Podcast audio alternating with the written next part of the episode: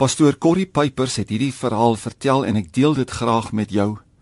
Tydens 'n Desember maand, toe alles omtrent doodstil was, wou hy graag iets vir die Here doen. In gebed sien hy 'n sekere pad met 'n plek met twee bome. Hy voel toe gelei om 'n tent daar te gaan opslaan en dienste te hou.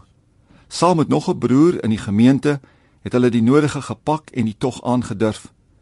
Terwyl hulle so ry, kry hy ook die plek wat lyk soos dit wat hy in sy gebed gesien het.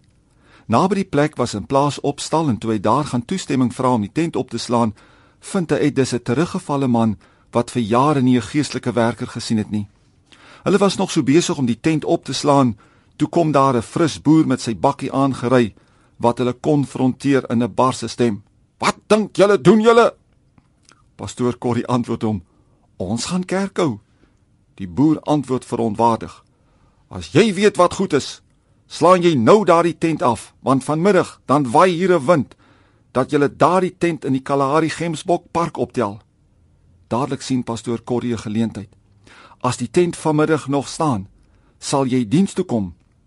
Oortuigend antwoord die boer: "Ek sal kom, my gesin sal kom en ek sal die buurmanne nog ander ook nooi." as daardie tent die wind kan oorleef. Net soos die boer gewaarsku het, begin die wind waai. In die tent bid pastoor Corrie en sy medewerker. As die tent so opblaas dat dit lyk dit waai weg, dan roep hulle na die Here so wat hulle kan.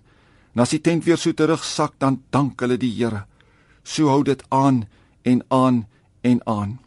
Iewes skielik hoor hulle net 'n knars geluid. So erg is die wind dat die een boom mors afbreek. Net 'n rukkie later en weer 'n knars geluid en selfs die tweede boom word mors afgeruk deur die geweldige sterk wind buite die tent. Maar asof deur sterk hande vasgehou, bly die tent staan. Die wind bedaar en gaan uiteindelik lê. Dis 7 uur en pastoor Corrie neem sy trekklavier en begin 'n eerste koortjie speel. 'n Paar minute later stap die fris boer van vroeër die middag saam met sy hele gesin die tent binne met nog 'n hele klomp mense. Pastoor Corrie vertel hy daardie aand nie eens nodig gehad om te preek nie. Hy het net gesê: "Mense, julle het gesien wat die Here gedoen het. Al daardie mense gee daardie aand hulle harte aan die Here Jesus en na die veldtog kon hulle 'n kerk plant tot eer van die Here. Kom ons bid weer saam. O my koning, as U so werk, is daar so 'n lekkerte in my siel dat ek net kan uitroep: Here, doen dit tog weer. Ek bid dit in Jesus se naam. Amen.